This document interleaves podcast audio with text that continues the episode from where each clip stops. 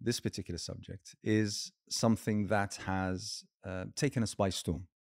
The issue, I mean, obviously, this came to the fore with the news that there were refugee children, minors, who had somehow disappeared from you know their their, their residencies, their com- the complexes they were kept in, whatever they, they were.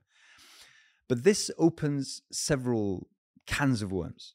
It leads us to discuss whether uh, you know how these these minors arrived at these shores whether their parents perished at sea for instance or during the trip over to, to the uk seeking refuge um, about why it was that they were kept in the conditions that they were and were they were these conditions apt appropriate were they uh, suitable were they uh, and obviously the issue of safety I mean, how safe are these these these minors? And obviously, when we're talking about the issue of refugees, we're talking about all refugees of all ages, of all origins, of all causes to become refugees. But when it comes to children or to minors, it's particularly problematic. And obviously, this then brings us to discuss issues such as, uh, you know, the Muslim community, for instance, and its own response to refugees coming in, particularly children who, for some reason, are unaccompanied.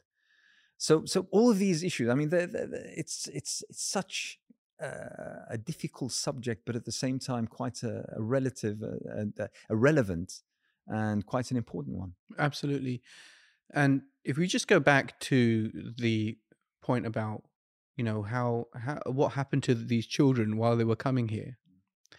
So, I think this is an area which we haven't really. I mean, when I did my article on this just last week, and um, and when I say, you know, uh, I my article, but actually, you know, my family group and my uh, the work that we do with Safe Passage and you know other organizations to support these children, we know that they've not only gone through the trauma of coming here, so all of these questions remain unanswered. Like when, at what point did they lose their family?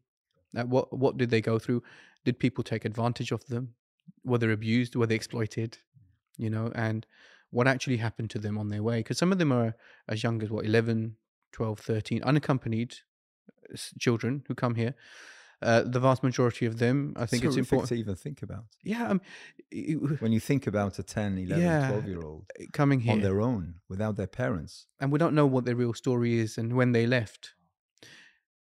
And when and the trauma of the places that they've come from you know so Mean, we were talking just earlier about the the earthquake in, and that just is an another added trauma to the people who are already refugees in that area, war, whatever it might be, poverty. You know, what makes a child leave if they left that place on their own? What makes a child leave a place like that on their own to seek out a better life? These are the children we're talking about. We're talking about them coming here uh, hoping that they can find a better life. And some, I think the key point here is actually they want safety. They want someone to look after them. That's what we. That, when you say asylum, that's what it means. You know, you're seeking someone to protect you. That's what they're coming here for, and and yet the issue that we're going to talk about is they've come here and then they now go missing, and so they're not even being looked after. So all of those things remain like it's a major thing. Um, what's the responsibility of the Muslim community? I think this, you know, like you just said that. You know, I think maybe that's something that Sheikh you could touch upon, but you know, it's it, it's a big topic. I mean, we're but Muslims here, and... but if I may, I mean, the points that you you you mentioned are quite uh, important foundations, the questions that you you pose, quite important foundations to start to ask a question before I come to the Muslim community. There is uh, there is a responsibility that governments have, and particularly our government, which receives these children, regardless of whether begrudgingly or, or, or you know in a, in a welcoming fashion. But it has a responsibility. It has a responsibility by virtue of international treaties, by international law, by you know human rights declarations and and all these uh, these these these aspects. Is the government is the government doing all that it could? Is it doing what it should in terms of of these minors? Saqib, I think we'll get you on that one because uh, obviously, as obviously as an imam, I'm really sometimes you could say you know gobsmacked, or you could say we are not doing enough even as people in the masajid. So you're right when you pointed out that this should first be addressed from the government level, and they need to channel these uh, children, especially I feel if they are of Muslim faith, then our duty and responsibility for those who are most vulnerable is the homes they are going to be put in placed in and if that is not going to be supporting these vulnerable children then uh, i think as the community itself we have failed in protecting and safeguarding the most uh, vulnerable in our communities so generally we find that this is not much spoken about you know mas- masajid and we don't really pay much attention because we have just taken we don't even know uh, the number of children. That, that's what I wanted to say because we don't know the facts. We don't know even the basic facts. How many of these children? Where did they come from? The question that uh, Thaqib mentioned that what were the conditions that led them to feel that leaving their homeland, leaving their families, leaving their relatives was far safer than staying? I mean, we, we don't know these things, do we? Yes, and that's I'm just thinking. It was only a few days back. I, in fact, last week I was invited to go to a school, and there were young children from different um, backgrounds, you know, they of Muslim faith, and they were having discussion about the prayer facility in the school. They don't want to offer their prayer in the school. They want to go to the masjid, and the school does not give them permission. So I'm just thinking. It just comes to mind that these were only 15, 16 year old kids, and they were studying in that uh, college and now I'm thinking uh, with this discussion that there are children uh, we don't even know about them. We, we don't, don't, even know their names. Yeah. And uh, I think some uh, context here would be really, really useful because the way it's worked for a very long time is that when uh, when a boat uh, comes to the shore, you know, a small dinghy full of people, and th- what what happens is that they will just start moving on to somebody who would give them help they would be directed towards either the police or the council or some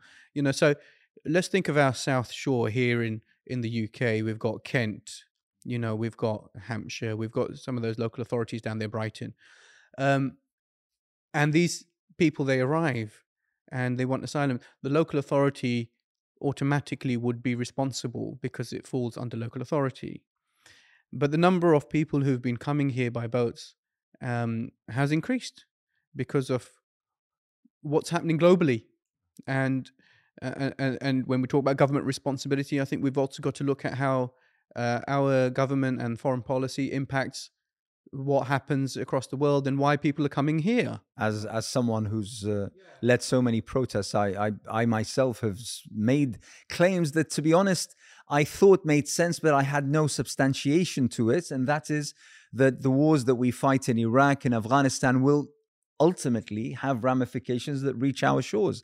Now, I couldn't have, at the time of those demonstrations, uh, uh, you know, articulated how those ramifications would, but now we're seeing them. We're seeing how our involvement with illegal wars abroad, uh, you know, how they ultimately culminate in thousands, probably even hundreds of thousands of people trying to reach our own shores and in these so, ways yeah. that we're so talking if we about. if we start with that point right and then we go to the next point so now they've arrived here those people and amongst them are children who are without their parents okay and what would happen to these children ultimately it would have been the local authorities so kent kent was the the main local authority who were taking these children the way it works in this country is that if a child their parents are deemed that they are unable to look after that child, or if a child doesn't have parents, the local authority assumes parental responsibility. Okay, it's a so basically the council becomes the mother and father of that child. Exactly, and the term used is corporate parent. Okay, so it's this, this term that the council, the local authority, becomes the corporate parent for the child. Sounds very horrible, I have to say. This is an idea which many people who don't come, who, who, who don't understand how the system works here, struggle to understand the local authority has a responsibility to ensure that every child in that local authority is protected, is safeguarded, is uh, receiving an education. To the extent that, you know, this is what the human rights, or you could say that the rights of the child are according to the UN conventions, according to the laws that we all understand. Um, what that how that's translated here in this country is that if the local authority feel that you as a parent or me as a parent i'm not looking after my child and they're they are at risk or they are being harmed then they have the right to take the child away and this is this is something that happens right we understand that some children many of the children in the, the system that we say looked after children who are up for foster care etc it's because the local authority have have seen that the parents are either alcoholic, they're on drugs, they you know there's the domestic violence at home and these are like the, the three So the main ones. authority comes The authority comes in. care of those children. social worker would go in remove the child i've been in that situation because i've worked in children's services and honestly i can tell you you never want to see uh, how a mother reacts when her child is taken away it is it is the most horrific thing that i've experienced being from the side of having to remove a child and we had to do it because you make that decision that this is the, the most this is the best thing for the child because if i re- leave the child here something's bad, bad is going to happen to that child this is a child who doesn't have parents, who doesn't have anybody to look after them. We're talking about these children who've gone through traumatic experiences. So, two years ago, Kent said to the government, We can't carry on doing this. There are too many children. There are too many children coming who are unaccompanied. And the Home Office then started taking responsibility. And they brought in what's called a national referral mechanism. So that it wouldn't be Kent that would have to look after all of these children they would be they would refer through this national referral mechanism these unaccompanied asylum seeker children to different local authorities across the country. And those local authorities wouldn't have it, it, in the beginning it was optional and then afterwards because there were so many children they said no you don't have an option anymore. So basically, these children would become the guardian would become the home office. not a guardian. Just they would be the the mechanism to get the child from they've arrived to get them to a local authority who would then give them The uh, care a foster they carer or Yeah. you know put them in care. So this was a mechanism that the home office took on. Part of what was decided was that the home office would act very quickly that the child you, you how long are you going to have a child in the home office care? I mean the home office doesn't provide care like a local authority. They don't have social workers. They don't have i mean even the police force works with the local authority. So they don't really have those ways of uh, looking after the child as parents would. Um, so that has to happen very quickly. What we're seeing however is these children are being placed in hotels by the home office. And not only are they being placed in hotels for like maybe a day or so because yeah you could say maybe that's acceptable before they're then taken to a local authority. But this is going on for days and weeks and months and some of these children have have remained in these hotels for you could say for almost a large part of the year. Now that's not an acceptable place to keep a child. They don't have any access to mental health support. They don't have anybody to advocate for their for them as parents. And so this is not an acceptable thing for the home office to be doing. And this is what we we wrote to the the home office. We wrote to uh, the, the secretary last year as part of a, number of organizations in the care sector We- we're part of children england um, and many of the members of children england also wrote to them uh, that this practice needs to end. And at that time 44 children had gone missing. The youngest i think was 13 and so if it was a local authority and imagine a child in foster care and the child went missing immediately the mechanisms are there in place the process is there that the police would look for that child but we're talking about children children who aren't even placed in care yet. So they're so in nobody's looking for them. They're they're in limbo. they're, in limbo. So so even if people even if the police are looking for them we have now a situation where more than 200 children have gone missing. Imagine more than 200 I children mean, have if, gone if, missing. if I may, I mean, we're talking here about all children, regardless of Regardless their, of faith, their, yeah. their background, their culture, their faith, regardless of all of that, But just generally, most of these children are from Muslim background. because of the wars, because, Because of, of the, the strife, wars, because yeah. of the devastation. Uh, it's uh, Subhanallah. It's uh, it seems that the the Arab and Muslim worlds are more afflicted than than any other. So it makes sense to assume that most of those two hundred, uh, if not all, happen to be Muslim. But but how? I mean, you as an imam and one of the the most prominent centers in uh, in in in the UK.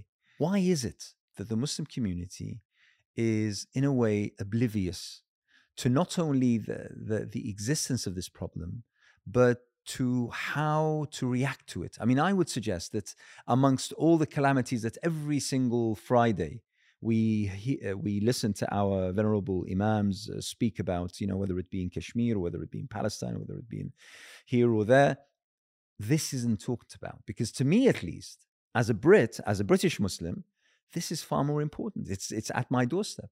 Yeah, I mean, uh, when I'm just listening, it's like saying, uh, because it is like brought to my attention. Otherwise, I would not even uh, really give this any attention. Given that I would may probably the mindset is let's we have to give priorities to what's happening as you know these places where there is war. We want to Inna Allah ya'murukum bil adli. Allah is instructing you to establish justice. Uh, wal wa qurba. So our focus is mainly to try and establish justice and try and support the prisoners. And in fact, right now it seems as if though we have failed in our responsibility and duty, when we really think about Al- uh, Almighty Allah Ta'ala also addresses in the Quran. Uh, first in the sequence is, is the yatim is mentioned even before the t- taking care of the masakin. The orphan. Yeah. Uh, so when you think about uh, Allah Ta'ala is really testing us وَأَمَّا الْإِنسَانُ إِذَا مَا ابْتَلَاهُ رَبُّهُ فَأَكْرَمَهُ وَنَعَمَ فَيَقُولُ رَبِّي أَكْرَمَنِ وَأَمَّا إِذَا مَا ابْتَلَاهُ فَقَدَرَ عَلَيْهِ رِزْقَهُ فَيَقُولُ رَبِّي أَهَانَنِ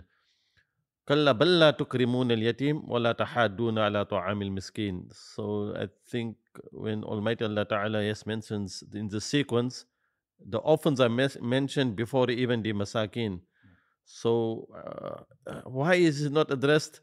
We have not really, it's not been really drawn to our attention. We have not given focus on it. It's like I'm hearing for the first time 200 uh, probably children are missing. And this is like news. I'm, I'm like shocked myself.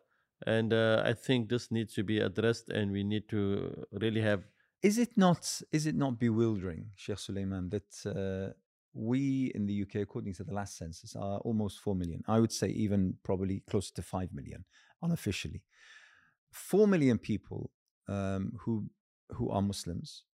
That when we have several hundred, I'm going to say just a figure that I've plucked out of thin air, several hundred Muslim children, refugees arriving without their parents for some reason or another, that they that they cannot that they don't find houses amongst those 4 million? Is that, is that i mean is is that even an acceptable proposition to make? It's it sounds to me like uh, i don't know i mean it's a failure on one level. Like i said the the very first pillar of, of responsibility must fall with the government and the official author- authorities but surely the community must bear some sort of responsibility Yeah, now that you mentioned that, it just br- brings to mind that when we did have a program on fostering and adoption in our center in Purley, I do remember also that there were not enough homes uh, or did not meet the, c- the criteria or did not understand the, meaning they did not even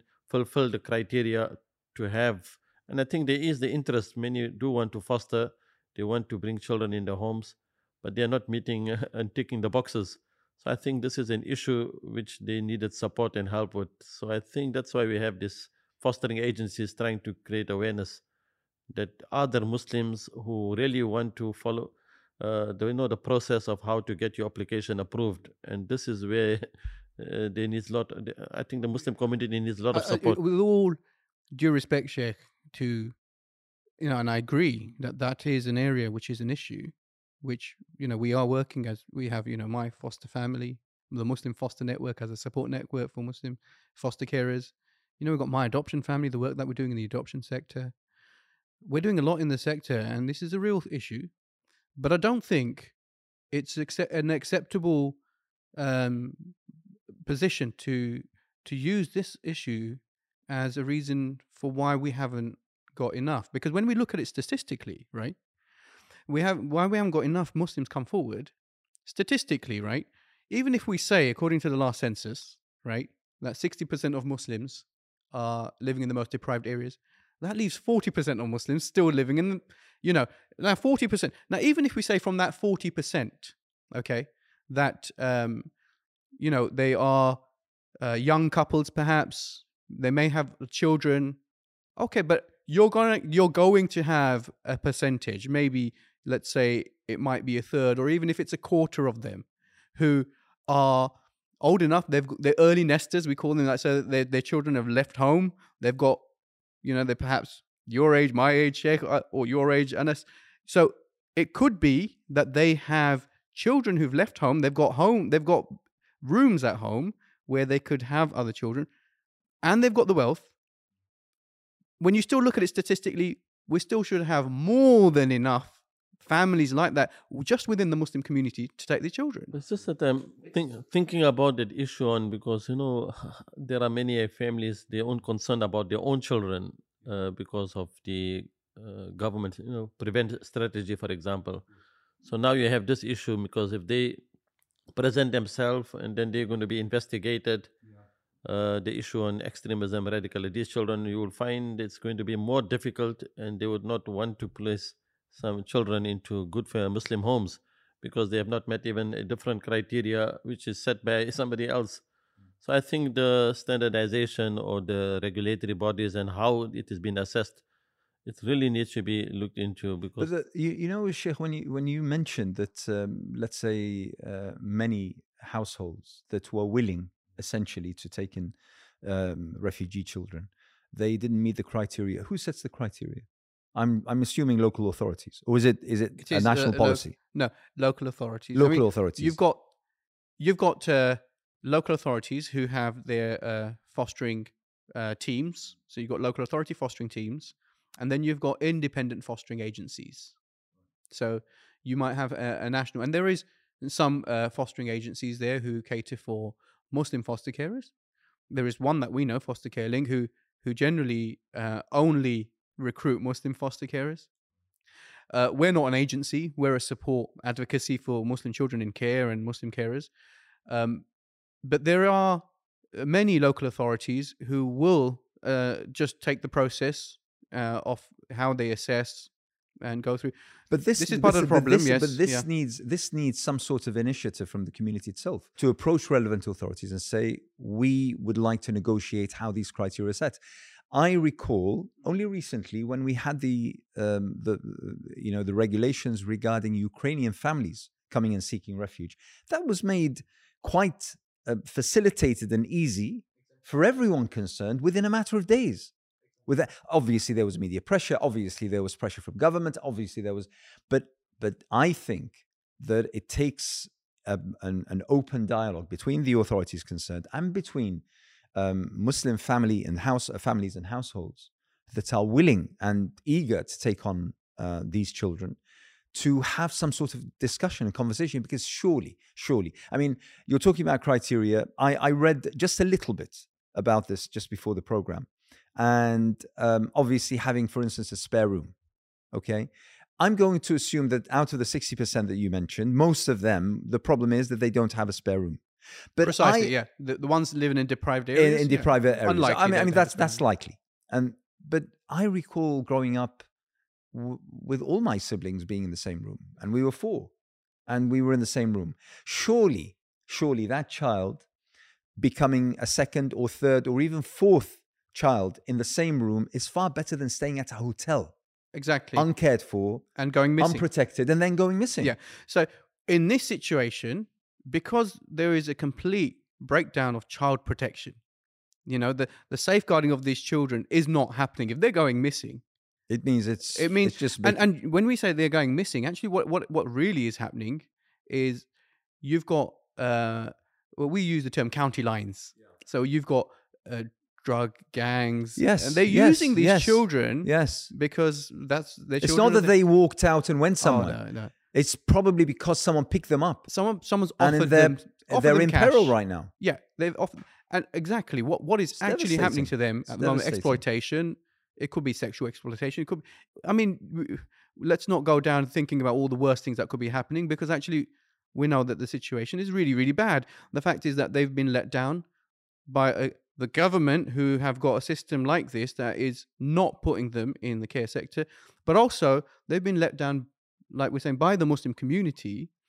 Not only the people who've not come forward to, when they can care for these, but also Muslims who are in politics, whether it's local councillors or people in national government who aren't pressing for this change to happen, where local authorities are demanding one that you have a spare bedroom. When you balance it up on balance, a child going missing from a hotel versus you can put them on a bunk bed with another child, I'd rather say put them in a room with another child on a bunk bed where they're more safer. Okay, so this is the extent. So we've got to relook at this whole system. What do you see? Uh, because I'm, I am, I still have immense hope uh, for the vast majority of the Muslim community, and I think that once people become aware of the magnitude, just like you said, I mean, we're just hearing you and I, we're just hearing now that 200 children are Allahu alam, in peril. We don't know. And because I'm just thinking, you know, we we always hear this last you know, like last 39 or 38, 35 detainees in Guantanamo, and everybody knows their name, they know how many years, they know details about them. And here we are speaking about children we don't even we know don't their even names. know the names of, we don't know where they're from, we don't know the very basic. I would suggest that if there was um, a proper raising of awareness campaign, starting from the mosques, but not limited to the mosques, going even further to organizations, charitable organizations, to other to media services to to make people aware of the basic facts you know putting out bullet points that these are the facts. I believe there there will be thousands of households that will say listen we're more than happy we're more than ready we're more than willing. So where i mean again we come back to this where do we start where is where does the responsibility lie when it comes to this is it can i can i just sort of be provocative just for a little bit is it that we have Islamically, or according to our Islamic understanding at least, a problem with the issue of fostering? I think uh, there has been a lot of awareness. Because obviously there's a conflation to, uh, be, between adoption and fostering. So there's maybe a little bit of blurred lines and people don't fully understand. And obviously, in terms of adoption, we have. But, but is there something Islamically that needs to be made clearer? No, I think really it is just more to create awareness and more to create a the facts and the figures and to point out this is what is needed because I think if it comes from the uh, imam in the masajid that this is the real concern and issue that we have. These are the children, these are the missing, unaccounted for. What are we doing? And I do know personally there has been in our when after we have that awareness and we had explained the process of how you can become a, a foster carer and a lot of uh, people and a lot of families in fact presented and were very very keen there were uh, families i even know that they don't even have their own children so they are but somehow i think they were having challenges to get it whole processed so i think uh, from that perspective yes there has to be a conference uh, imam needs to be gathered in a dedicated uh, you know event to highlight the issues that we are facing. But i don't think there's really a concern about do we really need to is it allowed fostering adoption? I think this is we've gone over that hurdle i think. There was time a time there was challenges where there was not even awareness. But right now it seems that uh, given that those children are vulnerable and if we fail and we don't give them that support that means the society and the ummah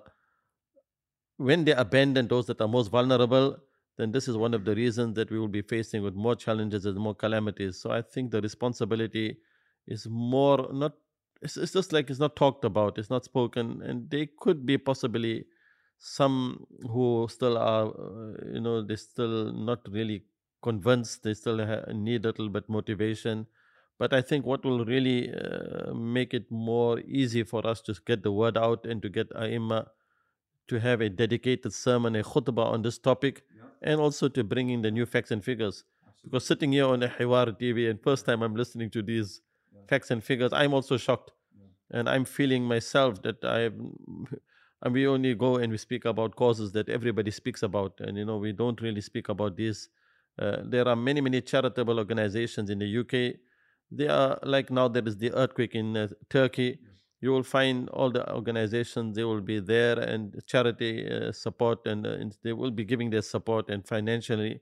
But then uh, we don't hear much about the children and who is giving that support. And by the way i recall um, a number of years ago when um, uh, we highlighted the cause of uh, victims of domestic abuse and um, and and that raised a level of awareness whereby we had you know several donors come forward and say we'd like to uh, you know establish safe houses for these um, victims of domestic abuse, whether whether they be men, women, children.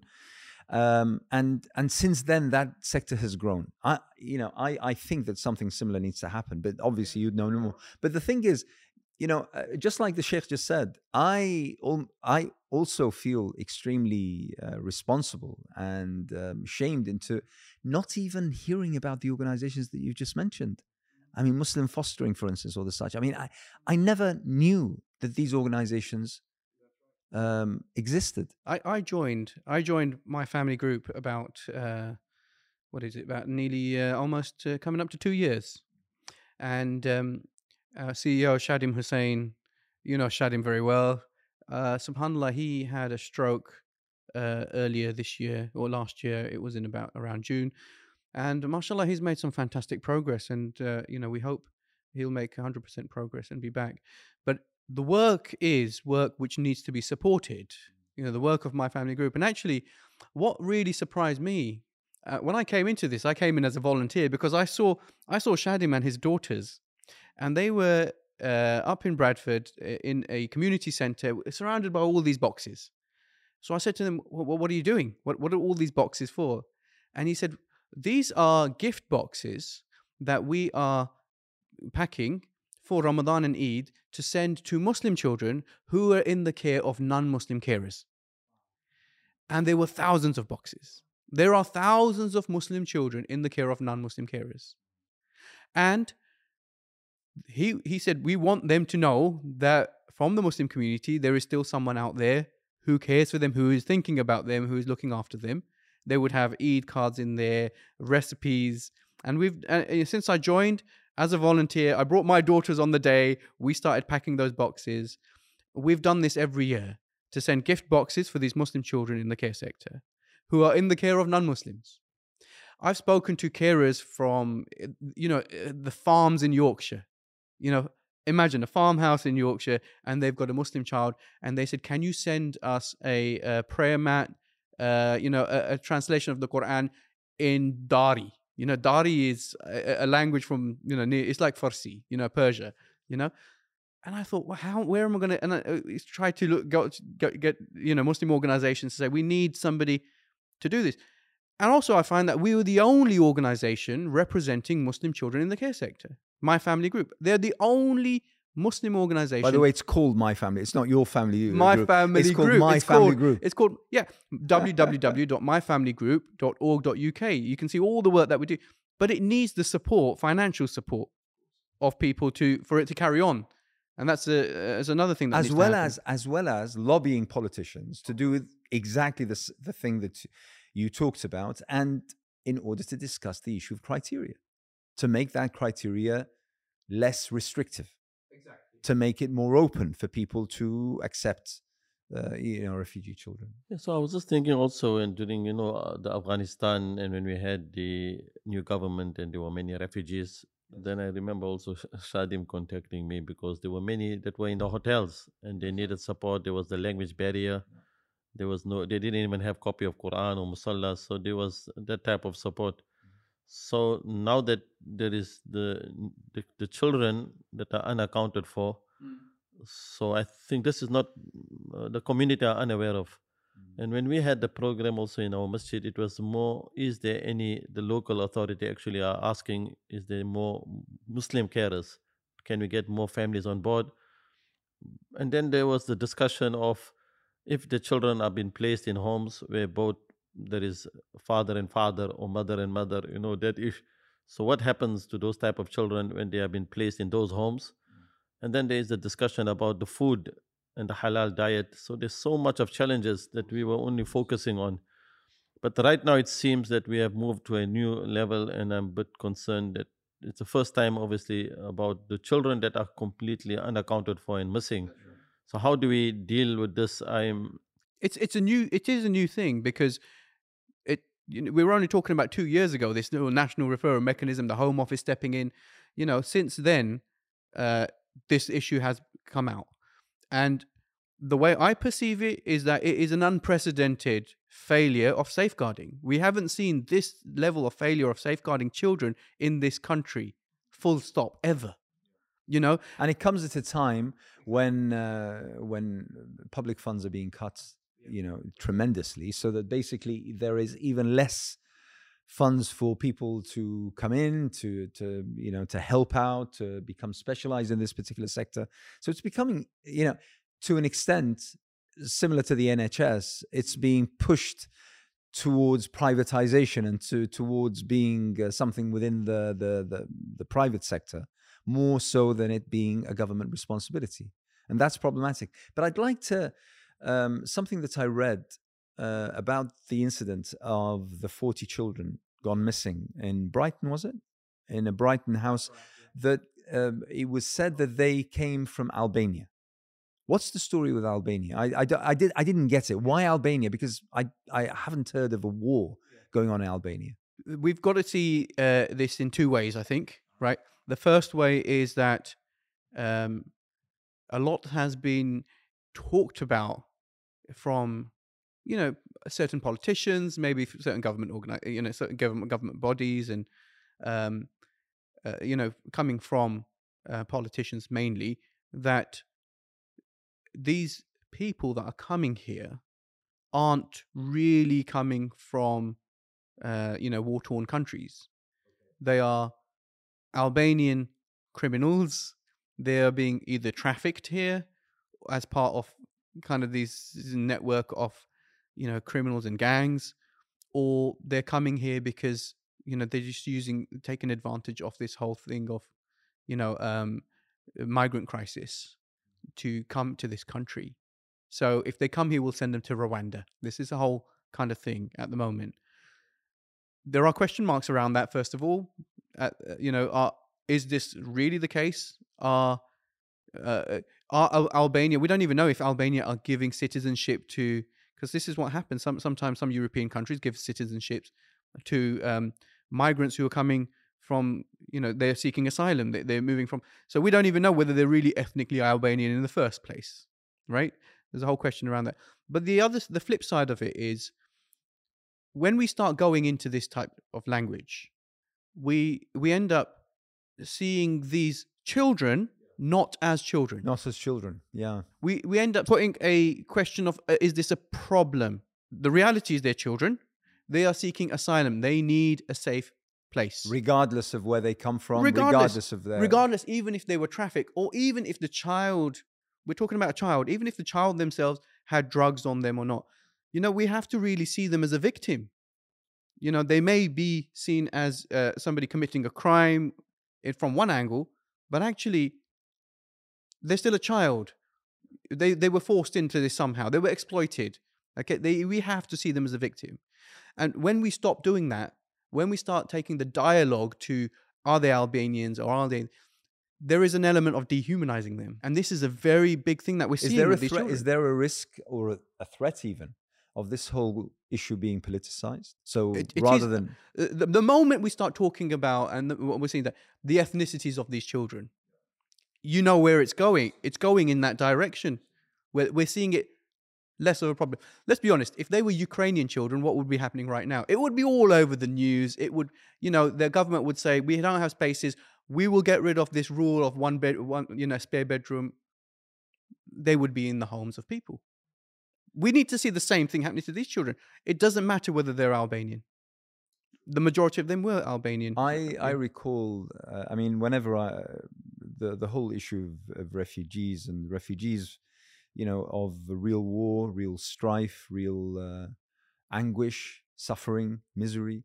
Um, the image of the child Alan um, face down on the sand on an Italian beach um, always comes to mind, and um, I don't think that there, despite the thousands of images that we've been exposed to over the past 10, 12 years, but but I, I mean, that particular image just breaks me every single time I I recall it, and I always you know, it pops in my mind every time we talk about refugees and particularly children refugees. I mean, uh, it's uh, it's not only heartbreaking, but it's equally heartbreaking how devoid of humanity it seems that we're dealing with this. And and this is where I find it extremely problematic. Just like you said, all of a sudden that child is no longer a child. That child is associated in the same breath, in the same breath, the same sentence with uh, drug smugglers, with uh, you know criminals of uh, various sorts, and all of a sudden you lose that sort of empathy with with that person being a child, being a minor, being someone who was driven to this despite the, their own will. Um, I, I, think, and once again, Sheikh uh, Suliman, I think that uh, we can do far better and we can do far more. Yes, indeed, I agree with you. And this conversation itself has really uh, touched my heart and it's giving me that feeling that really we need to reach out to all of the masajid. We need to think about, even if it's speaking about the virtues of the orphans itself, yeah. you know, as a topic, when you think about the Prophet ﷺ himself saying, Ana wa kafilul yatimi kahateni fil jannah. that in itself is very powerful. If you just think that so close will a person be to the Prophet ﷺ, the one who take care of the orphans.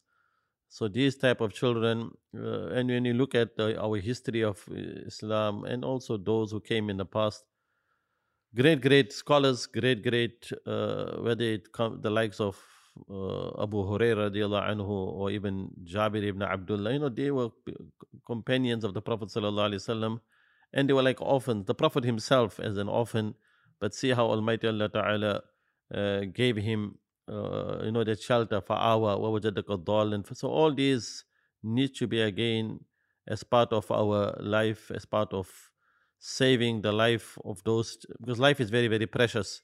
So from the, all of the many of the things, I think it's most important taking care of the, the most vulnerable. Can I just come back to honor, a, yes. very important point? I mean, what you mentioned is essential. But uh, what's interesting is that the Prophet Muhammad ﷺ in his hadith about uh, myself and the, he who sponsors an orphan is in paradise, you know, together. Uh, the orphan and his or her religion isn't specified. I I mean, we talk about Muslim refugee children and being sponsored by or taken into or cared by Muslim families. But once again, I mean, these are children. So any child, any child from wherever, the Muslim community should feel that kind of urgent responsibility from you know the values that they hold, the the faith that they believe in, um, to take in those children, to care for them, to you know make sure that they're safe, they're protected. It's it's something once again i mean and despite the calamities that i mean we could draw lists and lists of crises and calamities that need our attention need our support financial and otherwise but this is at our doorstep. This is happening in our midst. This is happening because of wars being fought mostly unfortunately in arab and muslim lands. Uh, it's it, it it it tells me that you know there is there must be um, an added responsibility placed on the let's say the million and a half let's not go down the road of 4 million and the million million and a half people who have the ability who meet the criteria of taking in children regardless once again regardless of whether those children are muslim or otherwise. And this solves a problem actually because one of the barriers that get put up when with local authorities when somebody comes forward to become a foster carer is if they say i only want a muslim child yeah. then the local authority thinks well we're going to spend all of this money to to to get you ready as a foster carer and then when we bring children to you you may not take them. So they will think twice before making you a foster carer. But a child any child and this is i think this goes back to this question sheikh. Some people see it that we are getting paid to do this. We're carers, we're getting paid. Does this reward still apply to them? This hadith of the yatim and looking after, would it still apply if they're getting paid? Yeah, I think there's another point. Obviously, as a, when you think about it, uh, alam yajidka yatiman fa'awa. Already that is very powerful. When Almighty Allah Ta'ala Himself says that have we not have we not found you as an orphan and we gave you that shelter. So this is the Prophet Alaihi Wasallam who took care of him. Abu Talib, and he was not Muslim. I mean, uh, the Prophet ﷺ was actually taken care by Abu Talib given him that shelter and that protection. And on the other hand, a child is a child until he reaches the age of maturity. So, what is the definition of an orphan? How long will he be remain as an orphan? And generally, we accept that as long as he is not has not reached the age of maturity, uh, he will always be. Let's if he has lost a father, there are those who only may have lost their mother. So all this is a, a discussion that need. What if a child doesn't have no parents? But uh, you are right when you said that. Um, you know, if it's very challenging because on the one hand you are thinking we have a duty responsibility to safeguard and protect the iman of the children because if they have been placed in a non-muslim home and i know what you are saying that if the child is a non-muslim and you place him into a muslim home. So how do we you know, draw a balance? Because now you have to take care of the needs of the child. What if the child may i think from previous discussion the child needs to go to a place of worship. So what do the parents do? So on the one hand we're saying yes we need to take care of the most vulnerable in the society. That is what our deen teaches us. Whether it's Muslim or not Muslim, just taking care, safeguarding, protecting. But on the other hand, the Muslim has an added responsibility of uh, protecting, as our Sharia demands, is you know the our Deen, our Iman. So I think there needs to be a balance between how do we address it. But yes, indeed, we should welcome all children in our homes. So uh, let me put the question in a different way, because uh, the reality is, what we're not, what we're asking people here is, yes, I would say donate towards my family group so we can continue doing this work. But actually, the ask here is we're asking people to open the doors of their homes and put welcome a child into your own home. This is very different to the ask of many of these organizations that support orphans in other countries because all they say is give us money. Ten pounds yeah? a month, twenty Where, pounds see, a month. Now this is a big difference. Absolutely. Now, when you say to Absolutely. somebody, uh, "We want you to open your doors and take in a child," So the question now is if someone was to do that, and they will be paid to do this, right? The local authority will pay you. And just recently, the government's response to the care sector review, they've said that they're going to increase almost, is it 12.5% what foster carers are going to be paid. Now, that's a very good increase, okay? Because that's just above inflation. So, and you know, other people are still fighting, you know, the nurses, etc. They're still fighting even for trying to get to that. But that's what the government have said. For foster carers, they'll pay them this much more. They're going to be paid. Now, if someone is going to be paid to look after this child, on one side we're saying, yes, it's a responsibility, but will they still be rewarded in the hereafter like this? You know, when you are, as we are speaking, it just occurred to me that, you know, many a times there's a lot of uh, appeals. The sponsor an orphan and they show you the photo of the young, young kids. And right now, when you are saying, I think this is in fact more rewarding because now you are bringing the child into your home and you're giving that support and you're giving that care and you are taking another added responsibility so the child is in front of your eyes which uh, it, it really shows that we should be actually giving more priority and preference to supporting these children which are right in front of our eyes instead of just saying sponsor the child and you are giving and helping the masakin which is uh, the normal and the ch- trend of many of the charitable organizations. So I think we need to really. You know, you know, uh, I mean, this is this is quite quite interesting because, like the sheikh said, I mean, it's not just that you're sending enough to clothe them and feed them and maybe you know allow them to go to school with.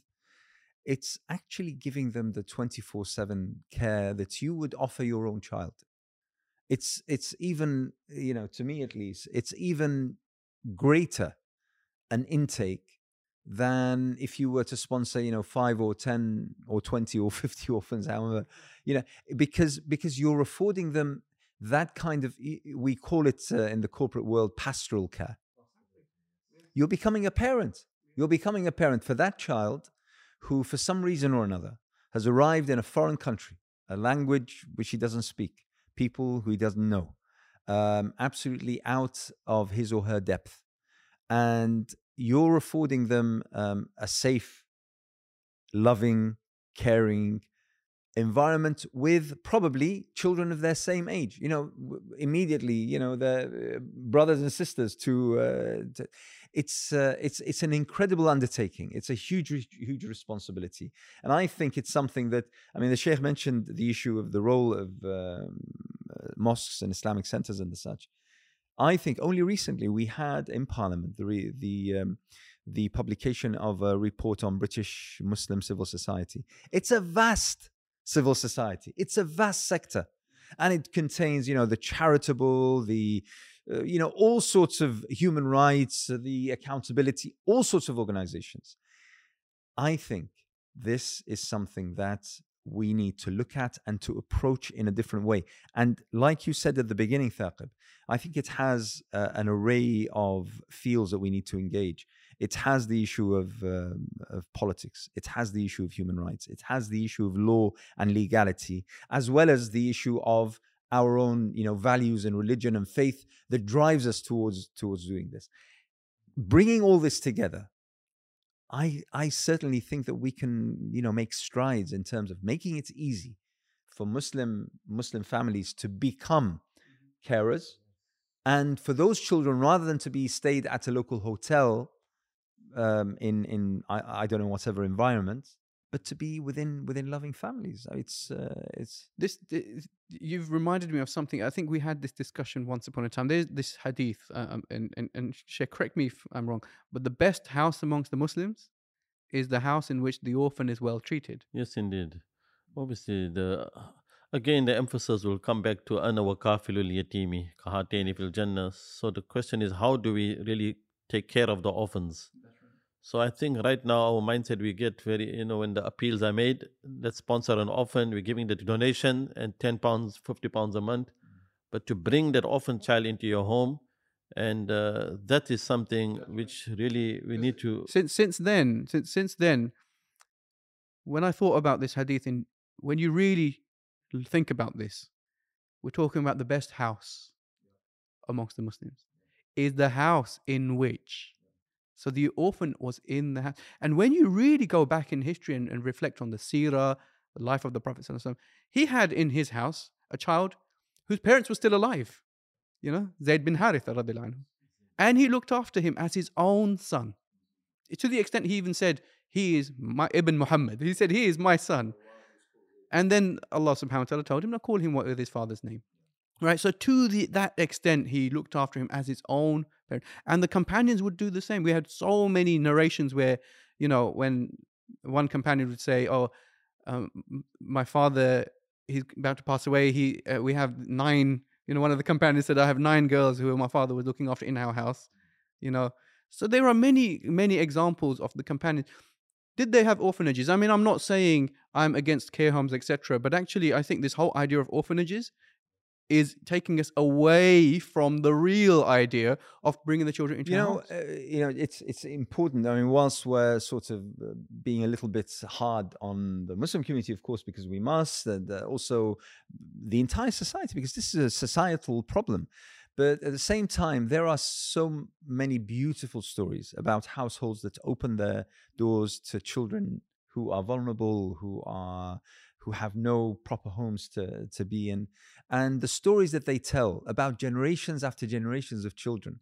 I mean, uh, the, the the mother would would would talk about them all being her children. One of them is now in his twenties, and she went uh, to I don't know where to Bristol or somewhere recently in order to uh, uh, attend his marriage, and then she has a child who's uh, six years old, and so you know those kinds of homes they do exist. That kind of of attitude is present, is present what I think needs to happen is that for regulation, for policies, for local authorities, as well as for the community itself, to come together and to facilitate this so that more and more homes of the like can exist within our midst. I, th- I think that, that that that would solve a huge, huge problem and also relieve us a little bit of our responsibility in this particular case. So in every masjid, we do need a dedicated uh, support team.